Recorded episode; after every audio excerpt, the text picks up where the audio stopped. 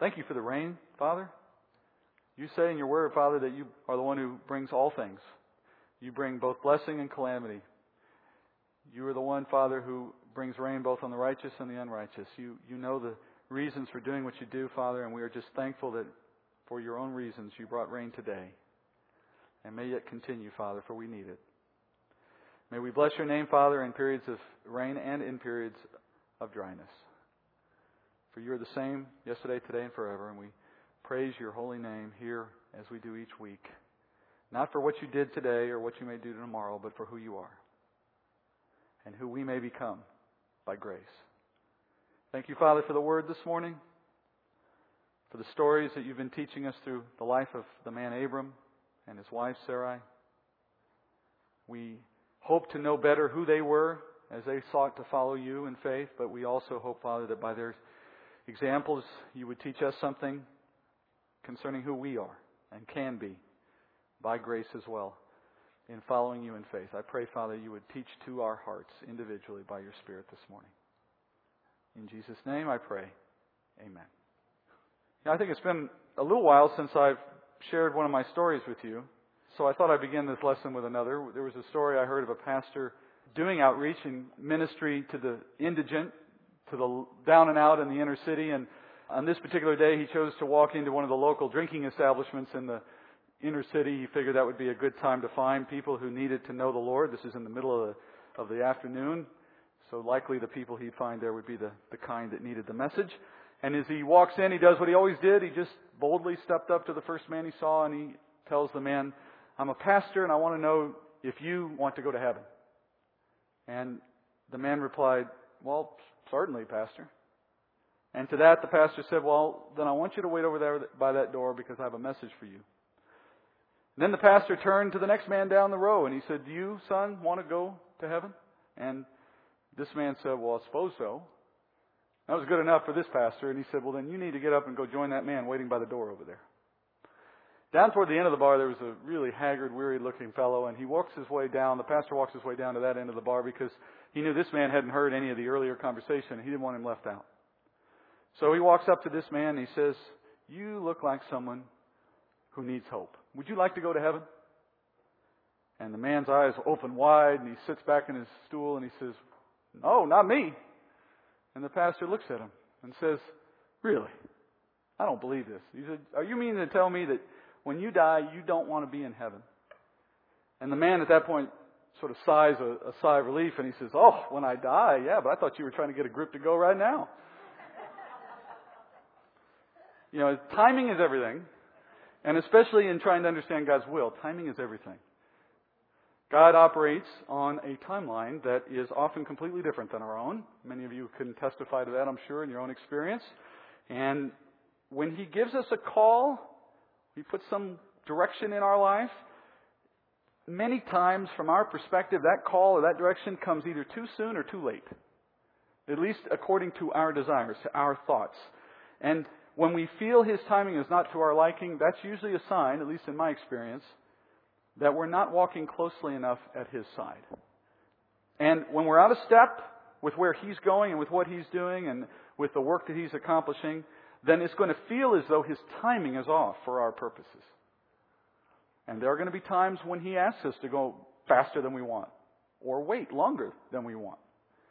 But that's in the way we grow to know Him better. And our willingness to either go faster or to wait is a test of obedience in itself. It's not a matter of just where we go with Him, it's also a matter of whether we do it in His timing or not, for whether or not we are working in His will. And in the story of Abram, which we've been watching now through several chapters into chapter 16 this morning, we've watched him demonstrate faith and obedience in ways that he's responded to God at different points in his path. And he's done it on both ends of the scale. He has so far shown us obedience both through his actions at times, but also through his waiting. Abram's a good example of both. For example, he acted in faith when he left Ur, did he not? But he also showed obedience in his willingness to wait.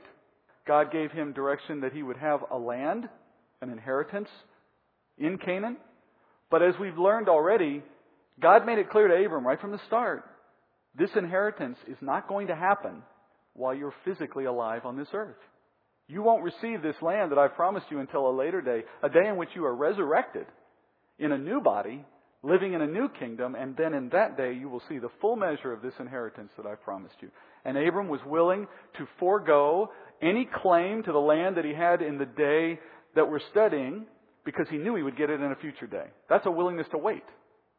That's obedience through waiting. So we've seen him do obedience through both action and waiting. But now let's turn the coin and remember that Abram's not perfect. And he makes mistakes like we all do. And sometimes his mistakes are sins of action and sometimes they're sins of waiting. For example, we saw him act in disobedience when he went to Egypt, choosing to go down there when he should have waited on God in the land and let God provide despite the famine. And then he goes into Egypt and he lies about who his wife is, rather than trusting in God to protect her and protect him when they're in Egypt. Often the greatest test of our obedience is not in our willingness to act, it's often in our willingness to wait on the Lord. That is often where the greatest test lies. So he acted when he should have been waiting.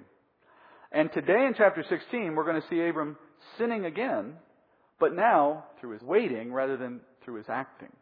He's going to sin here by waiting when he should have taken action to counsel and guide his wife. Look in verse 1 of chapter 16. Now, Sarai, Abram's wife, had borne him no children, and she had an Egyptian maid whose name was Hagar. So Sarai said to Abram, Now behold, the Lord has prevented me from bearing children. Please go into my maid. Perhaps I will obtain children through her. And Abram listened to the voice of Sarai. After Abram had lived ten years in the land of Canaan, Abram's wife Sarai took Hagar the Egyptian, her maid, and gave her to her husband Abram as his wife. Wow. Well, when they left Ur, Abram was 75. Sarai was 65. And they were childless. And they were already past childbearing years. Even back then, even in a day when people were living into their mid 100s, nevertheless, 75, 65, those are past the point when most people in that time would have expected children. And now we're 10 years further on. Abram's 85, Sarah's 75. And at this point, they're still childless. Things look pretty bleak under these circumstances. And after 10 years of this waiting for an heir, Sarah makes a decision. According to the text, Sarah says to herself that there has to be something done to correct this problem. And in verse 2, she tells Abram that God is preventing her, very purposeful use of the words. She says, preventing her from having children. In Hebrew, the literal word for preventing there is God is restraining her bearing. The image is so clear. God's got his hands around her womb, so to speak, and he's not letting anything come out of it right now. That's her perception. Now, what she says is actually true. Literally, God has made Sarai barren for a time. That is the truth. We'll see later in the scripture as we study the story of Abram further on, where we hear the scripture itself actually stating clearly Sarai's womb was opened at the appointed time. But for now, God's blocking childbearing from Sarai. He's not letting it happen. We'll understand why he does what he does with Sarai in a future chapter, but for now, it's simply enough to acknowledge this is, in fact, God in control of, of the situation. But what Sarai failed to do at this point was to ask God why she was being kept from having children. And then wait for God to bring her the answer. It's interesting to me that she knew enough to credit him with the cause, but she didn't have enough faith to go back to him for the answer of why.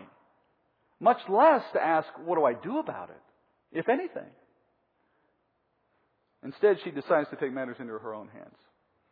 Now, I want you to think about what Sarai has working for her at this point. There's reason for us to assume that Sarai has been privy to all of the same revelation that Abram had from God.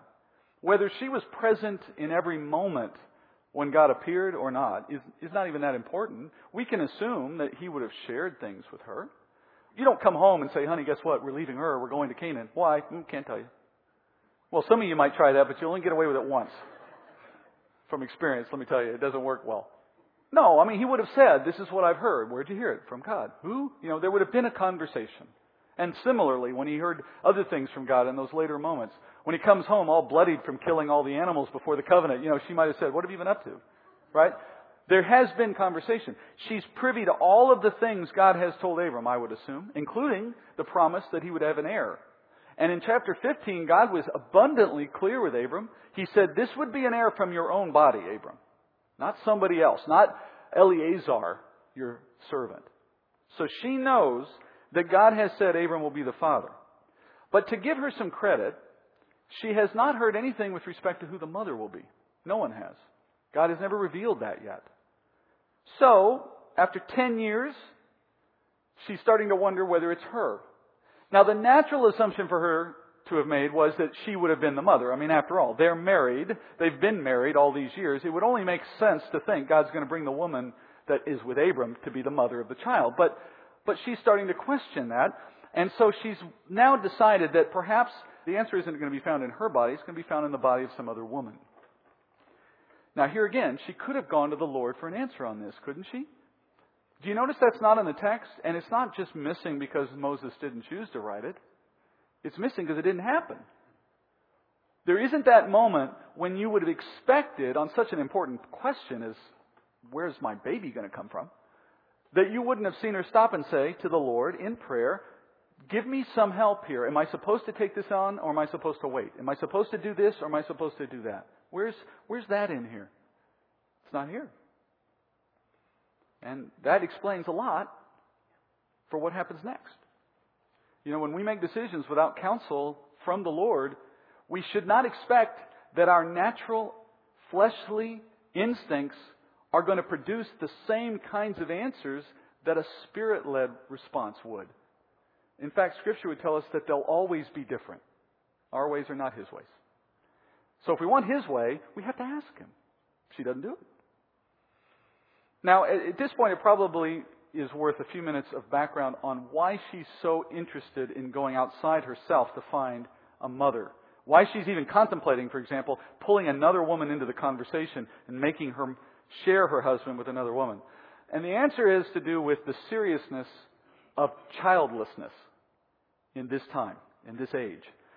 Childlessness, having no children, was considered the worst possible fate in the ancient world. There was nothing more condemning for a couple than to leave this earth without children. In ancient culture, it was understood to be a curse from God, in fact, and a judgment against the marriage. And usually the woman bore the brunt of the blame for there being no children in the marriage. So this was a particularly damning condemnation of the woman in any marriage. In many cases today, I meet couples who are without children or wishing they could and can't have children. And you feel even now that burden on the woman more than the man to figure out a way to solve this problem. Men want children, but they're often less concerned by the lack of a child. In Abram's day, the laws of the culture permitted men to obtain additional wives when the couple was childless. If the first wife didn't produce a child for some period of time, and it was decided they had to do it some other way, the man could elect to take another free woman as a second wife. Literally, he could just go out and choose another woman and marry her as he did with the first woman. In fact, in some places in the ancient culture, the wife, the first wife, the barren wife, was obligated to make available a second woman for her husband to get children. It was her obligation, if she couldn't produce a child, to find someone who could. Now, in that case, in the example I just gave, where the husband gets a second wife who is a free woman, when that occurred, both women had equal standing. They were both considered full wives. They both had a share in the inheritance. They both obviously had the uh, opportunity to have the husband's affections. It was a completely equal relationship. And that obviously would bring a bit of a new dynamic into the marriage, right? Now, if you're the barren woman under such a circumstance and you are trying to figure out how to help your husband get a, an heir, you obviously don't prefer bringing a second woman into the relationship on an equal standing with yourself because think about what that's going to mean long term. Long term, that woman starts having children and you still don't. Who's going to become the more important wife to the husband?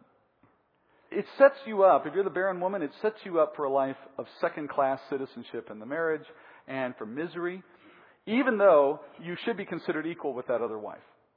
So, in light of that, there was a second option that most women would prefer over the first one. And the second option was that the woman who was barren could choose a wife for her husband from among her own slaves. in this day and age, people had slaves. Abram has slaves. He has male servants or slaves, and he has female servants or slaves. The female slaves answer to the woman. She is their mistress or master over them, and so she has ownership over what the women slaves do. The husband ran the field workers and the laborers, the men slaves. So she has her own women that she can do with what she wants. If she took one of those female slaves and gave her to the husband, this woman, because she's a slave, would be considered a concubine. If the husband agreed to the union, they consummated the union, then that concubine, that slave, became a legal wife. She still had the title wife. But because she was also a slave owned by the first wife, she did not have the same status in the household. She could not inherit any property, and any children she produced would legally belong to the first wife. So it would be as if the first wife had the children, not the second wife. And she would forever be a slave, still under the control of the wife, the first wife. You can see that's a totally different dynamic, isn't it? For the first wife, she now continues in that prominent status, yet still has an heir now coming out of that second relationship. So concubines in Scripture, when you see that term, it's a reference to a slave made a wife, but maintaining slave status. According to the law, this was something that could be done. By the way, the law also said that if a female slave ever became a wife, a concubine, at that point she could never be sold. So the one thing you could not do with a concubine was to sell her away from the household. She now belonged to the husband as a wife. She can't be sold and put outside the house. Now that's the solution Sarai chose here. Hagar is her slave, her handmaiden. And she gives her, gives Hagar to Abram, rather than sharing a full second wife. Hagar, we remember, came from Egypt. That's what it says here when it says Hagar is the Egyptian. She is somebody that came out of Egypt when Abram and Sarai left that land back when he previously visited there. And you remember what Egypt is a picture of in Scripture, right? Generally speaking. Sin, worldliness, the world of flesh, in other words. And here you have a woman who is a picture of that. Her very origin is that. And she comes now to be a wife, a concubine of Abram. By the way, her name, it means to flee, as in a fugitive, fleeing, which I think was a reflection of how they left Egypt.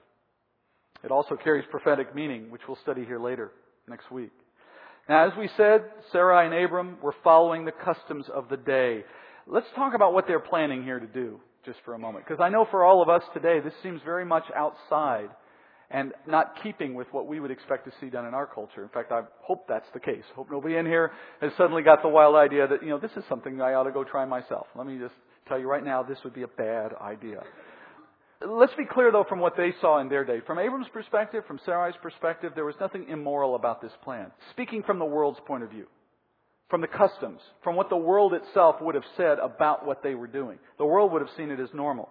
But just because it's not immoral in keeping with human law, that doesn't mean it's in keeping with God's expectations or God's law. We're just speaking here about what the world would have said. Today, the world would say it's wrong as well. But in that day, it wasn't.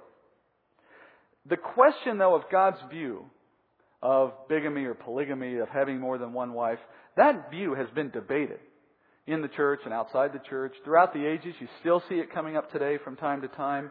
There are still people who call themselves Christian, maybe some of them are, who are practicing this practice still. And the practice of it, where it does exist, usually centers on these examples in Scripture. Major biblical characters who are seen to have concubines or, or, second wives, and then people turn to those examples and they point to them in the Scripture and they say, You see, it was done back then, we should be able to do it now. And by the way, if you wanted to do a little cursory examination of Scripture on this point, some of the names that will pop up may surprise you. Besides Abram, we have Jacob. He has four wives, two full wives, two concubines. We have Caleb, who goes into the land as part of the spies of Israel. Gideon had multiple wives. Saul, David, Solomon. Solomon raised it to an art form. That's what we have in Scripture. So it's not as though these are minor characters. There's some fairly substantial, major characters. Men like David, who are called a man after God's own heart. Major, you know, Abram, the friend of God. These are people who, who matter to us in Scripture, and yet they practice this. So some have concluded, based on these examples, that multiple wives is something God permits. But that conclusion is wrong, and I'll give you four reasons briefly for why that's wrong. First, Scripture records numerous men having multiple wives, but the fact that Scripture records an event is not equal to Scripture endorsing the event. That should be simple and easy to understand, but it's surprising to me how often that's overlooked. For example, the Scripture also records Jacob lying to his father. Should we do that too? Or David committing adultery. We all know that story. Should we repeat that one? Saul practicing divination. Solomon permitting idolatry in the nation of Israel. We would not draw a conclusion that because those men did those things, we should go out after them and repeat those same things, would we? So why do we prefer that they should be used as examples when it comes to multiple wives? The only reason I can come up with is because there's some men who want to justify their sin.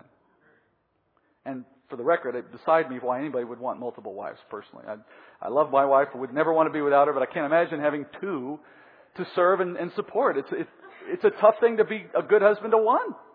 To be able to meet the high test of, of a good, godly husband. That's not easy.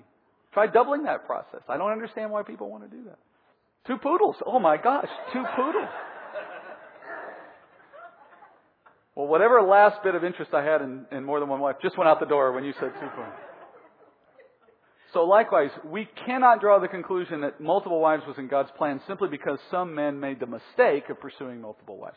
The second reason is that in each case where Scripture does record multiple wives, like the one we're studying here this morning, wherever you see that, and this is something I'd encourage you to do as you study Scripture and you come across these men who are having multiple wives, look at the context in which the discussion of their multiple wives takes place. If you do that, you will notice that in every case, Scripture portrays the experience in a negative light. In every case. This chapter, for example, will show us the consequences of Abram's sin as he takes a second wife. Later scripture tells us repeatedly about the sin of Jacob's multiple marriages and how that affected him. We'll study that when we get there. Likewise, when you look at Saul, when you look at David, when you look at Solomon, every time they go after multiple wives, there is obvious negative consequential effects. And it's clearly laid out in Scripture. If you just read it plainly, you come away saying, I don't want to do that. One commentator said this a thousand volumes written against polygamy would not lead to a clearer, fuller conviction of its evils than the story under view. That is the story of Abram right now. So the only conclusion we can draw from the examples we do have is that it's a bad example. Third, the practice of multiple wives here did not begin with an instruction from God. Who was the first man to practice multiple wives? We studied this. Lamech, the seventh man from Cain. Remember, Cain's line in Scripture becomes the poster child for evil, in contrast to Seth's line, who is the line of the seed, of a promised seed. And when you look at the seventh in their lines, the completed version of each line, seven being a, a number that means completedness, perfection, the seventh in Cain's line is this man Lamech, who is the worst sort you can imagine, who invents multiple wives. The seventh, on the other hand, coming out of Seth's line is Enoch, the man who was taken off this earth and translated because he walked with God. Polar opposites.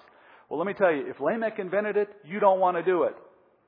Look at its source, in other words. Finally, Scripture's teaching concerning marriage is so abundantly clear on this point. A man shall leave his mother and his father and be joined to his wife, and the two shall become one flesh. There's no room for three in that equation. There's simply no room in the theology of the Bible for a husband to share himself with multiple wives. To do so is sin. So Sarai and Abram, by extension, are making a mistake here. One that's permitted by the culture, but not in keeping with God's direction. So, how, we might ask then, did they rationalize this decision? What was going on in her head and in his head to say, yeah, this is a good idea? Well, it was probably quite easy, actually. They have been childless their entire marriage. And now they've been promised a child by God, and it's been 10 years since they heard that promise. 10 years, folks, is a long time. Think back 10 years ago to your life, whatever was going on 10 years ago. Must seem like a long time, doesn't it? For some of us, we've had such major events in our life transpire in those last 10 years, we have to think, gosh, 10 years feels like a lifetime ago. Imagine waiting 10 years for something you've already waited till you've been 65 or 75, and then you wait 10 more years. So as they sit here with this promise unfulfilled, wondering, what's up? Where is it? The only conclusion Sarai draws, apparently, is God is preventing me from having children. So she says, maybe we need to do it some other way. And you can imagine what she might have told herself. I can hear the narrative because I've said it to myself, unfortunately, in other cases and in other circumstances. She says something like this God provided us with Hagar when He blessed us leaving Egypt. So Hagar must be His provision to us so that we would have children. You see how we explain our circumstance as being an excuse for our preferences and our desires, even if those don't line up with God? I have to believe we've all done this somewhere along the way. I know I have. You know, we've had that conversation where we say, surely God wants me to have blank. Just fill it in. A person, a thing, a job, a house, uh, whatever. Fill it in. And the fact that He hasn't given it to me this far is just proof that He wants me to get it some other way. The fact that I don't have something from God now isn't proof that God doesn't want me to have it. No, no, no, no. It's just proof that I have to work harder to get it. I have to find some other way to get it. Trying to obtain it some other way, when it's not God's will that we would have it now or at all, is sin. It's working outside His will. It's sin. So Abram and Sarah here are acting out of impatience, I would think. And then secondly, out of their failure to trust God to do what He said He's going to do in His own timing. And so they have to make their own effort to seek this in some other way. And I think more than anything else, it's a reflection on Abram and Sarai's unwillingness to seek out for God. Do you notice they never even ask, as I mentioned earlier? They never even ask. Here's a good test, folks, for whether you're working outside His will or not. If, as you think to get what you want, the thought of stopping and praying first makes you feel like, I won't get it. Well, I don't want to stop and ask, you know. Why? Well, because it might be no. Well, then you, got, you, you just got all you needed to know right then and there. You're on the wrong track. You need to stop. Does that feel familiar at all? Am I really the only one up here? I wasn't speaking to you, Nancy. So, and, and I want to remember, Abram's such an interesting fellow for all that he goes through. His circumstances make this all the more pronounced, this sin all the more pronounced. Here's a guy who's heard from God personally on at least three occasions. I mean, in ways that none of us normally get to hear from God on. He knows what it's like to hear from God and receive instruction from God. And on a question this important, he simply, look at the text, he simply listens to the voice of his wife. Why not lift it up in prayer? Now, there are, are many ways in which our faith is supposed to drive us to live differently in this world, but none are more important than in the way we make decisions. There is no place in our walk more important than in our decision making processes. And if our decision making processes look just like the world, then how is the world to see any difference in our life? This is where really the rubber meets the road. When the world makes decisions, how does it do it? How did we all do this, in fact, before we knew the Lord? Uh, if you can think back to that time. We traditionally, typically, we weigh options. We evaluate outcomes. We rely on, on human wisdom and, and we arrive at some weighted, evaluated outcome. Makes sense, right? Certainly the world thinks that. We can make those kinds of assessments. We're not to just do this with no thought. I understand that we have intellect. Let's use it. But at the end of the day, if that's all we do, we've just mimic the world. We haven't used our faith whatsoever. The expectation on Christians, on anyone who follows the Lord in faith, is that at the end of the day, we are spirit led, not flesh driven. We are God fearing, not self satisfied. So at the end of the day, it's about what God wants, not what we want. They don't appear here to take any time to seek God's will on this matter. And so Abram, we're told, listened to the voice of his wife and took Hagar as his second wife. Now, often God will frustrate us when we try to go around him and obtain something outside his will. I'm working to get something I want without seeking God's will, but it seems every time I try, it gets stymied. Something blocks my way, and eventually I get the point, hopefully. But the truly frightening examples are when he lets us have what we want, even though it's not his desire that we get it, because he wants to teach us a lesson. Those are the worst outcomes in my experience. And in this case, with Abram and Sarai, that's how God approaches it. They want to have an heir. They want to do it in their own power. They don't want to wait on him. Fine. Let's see how this works out. Hopefully you can see some parallels here to Genesis 3. Remember in that chapter, there's a similar statement by God to Adam when he disciplined Adam in chapter 3.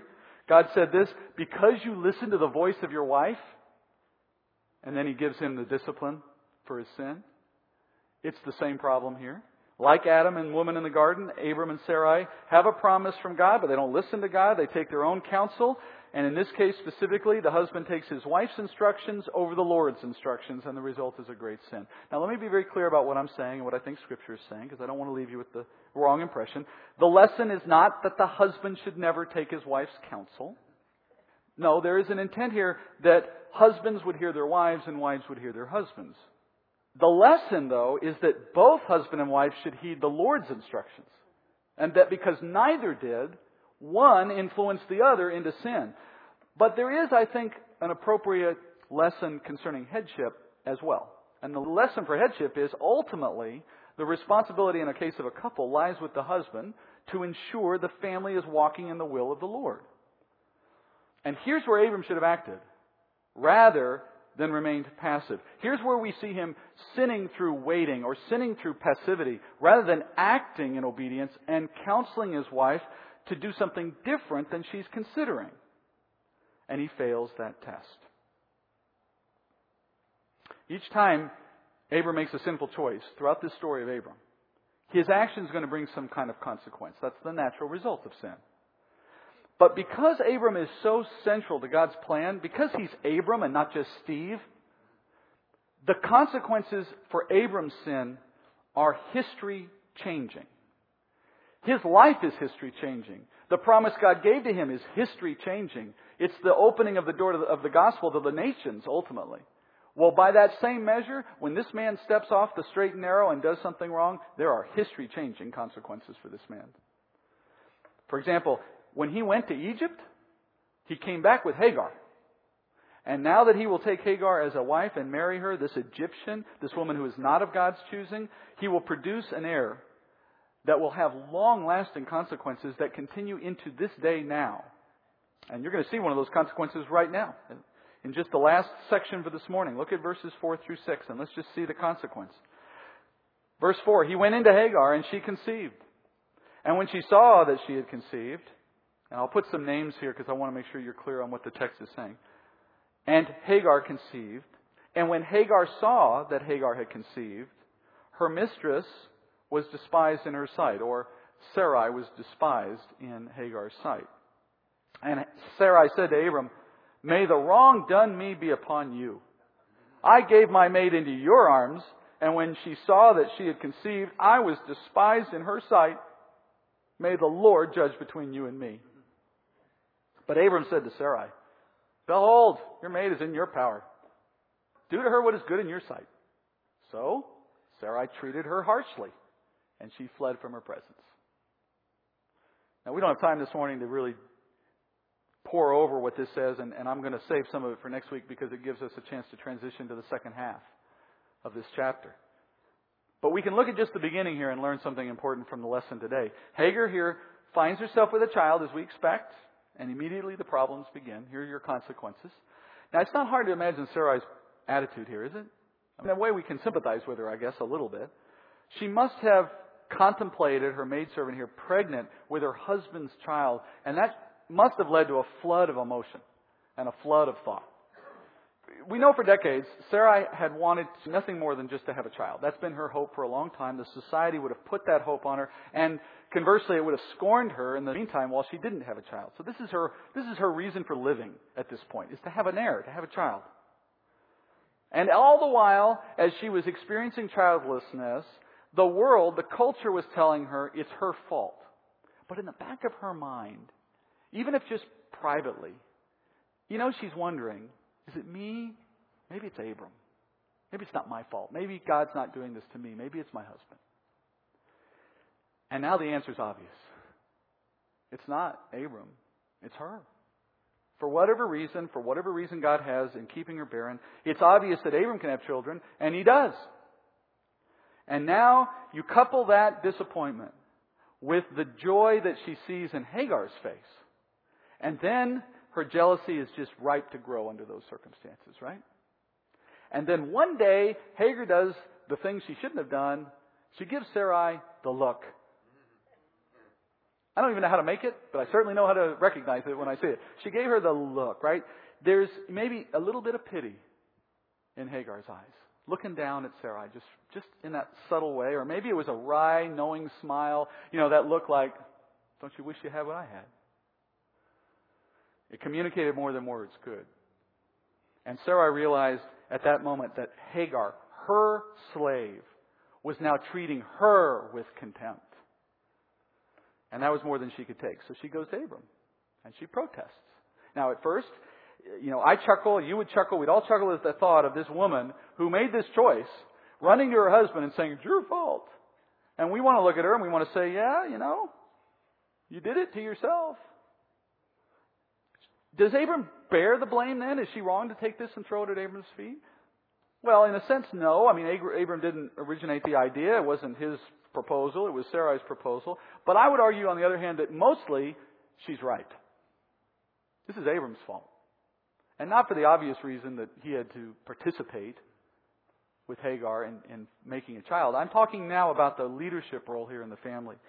He should have anticipated this outcome. There's nothing hard about seeing this coming from the start. You're going to have a child with a woman who is a slave to your wife. It's not in keeping with God's will. Where do you think this is headed, Abram? Hagar now understood she had special status in this family, not in keeping with her slave role, and she was taking full advantage of it and making Abram's full wife, Sarai, feel contemptible. And she feels hurt and she feels powerless. And so she goes to her husband, who's supposed to protect her from these kinds of things, and says, God will judge between you and I. That's not some idle phrase, by the way. That's not just something you throw out when you're mad at somebody. That means a lot. God, she says, will determine which of us made the bigger mistake. And I suspect God will blame Abram, not Sarai. Not as much, maybe. And that's the full meaning of headship. Gentlemen, if you and I have heard the teachings of Scripture concerning the role of men in leading families and in the leadership role within the marriage, the idea of headship, and we've embraced that, we understand that, and if we're not careful, we take that and we, we sort of beat our wives over the head with it sometimes. Let me give you the biblical view of headship. Here's the biblical view of headship. The point of headship is not who has the earthly power in a marriage. It is who will endure the heavenly accounting for the family's sin. So while we go home, rest in our power as the leader in the family, I want you to remember it's this moment, this judgment moment that she's alluding to, that really is where headship comes to bear in our lives. And if you and I are going to stand before our Lord on that day and answer for the sin of our family as heads of the household, we better be prepared for what's coming on that day and take full opportunity to lead in the proper way now. And let's end with this. Abram compounds one sin with another. Look what he does after he is confronted by his wife. He is dismissive, and he reminds his wife, It's your slave. Do whatever you want with her. Now, what is he likely to see happen as a result of his words? Exactly what takes place. She treats, it says, the Egyptian harshly, and the word harshly in, in Hebrew literally means to mistreat her. It's the same word used to describe how the Egyptians treated Israel when they're in slavery. Isn't it ironic how God turns this and brings it back in a future day? This is a cruel and thoughtless response by Abram, and it turns Hagar now into the victim. And that was not a man leading either. We'll save the rest of this for another day. We'll come back next week and look at how these consequences play out, and that will actually continue into some future chapters. But I hope, if nothing else, you've left this study from this morning with some things to think about, not only with concerns of, of headship in the family, but more importantly, are we looking to God in direction for our decision making, or are we leaning on the world's methods?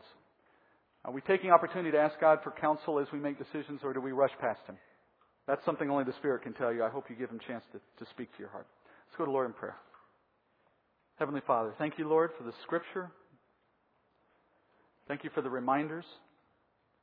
Father, as you know, when a person comes to speak the word and preach the message that you lay on their heart, they so often preach to themselves first and foremost. And that was the conviction in my heart this morning, Father. Help me to be a man who learns your will before he chooses his own steps. Help me model leadership in my family in ways that help others see it in theirs. Help us all, Father, to be more Christ like. As he did your will in all that he did, let us be able to say we did the same. And bring us back next week, Father, as you have faithfully done for so many years. And let us continue in our study. I pray in Jesus' name.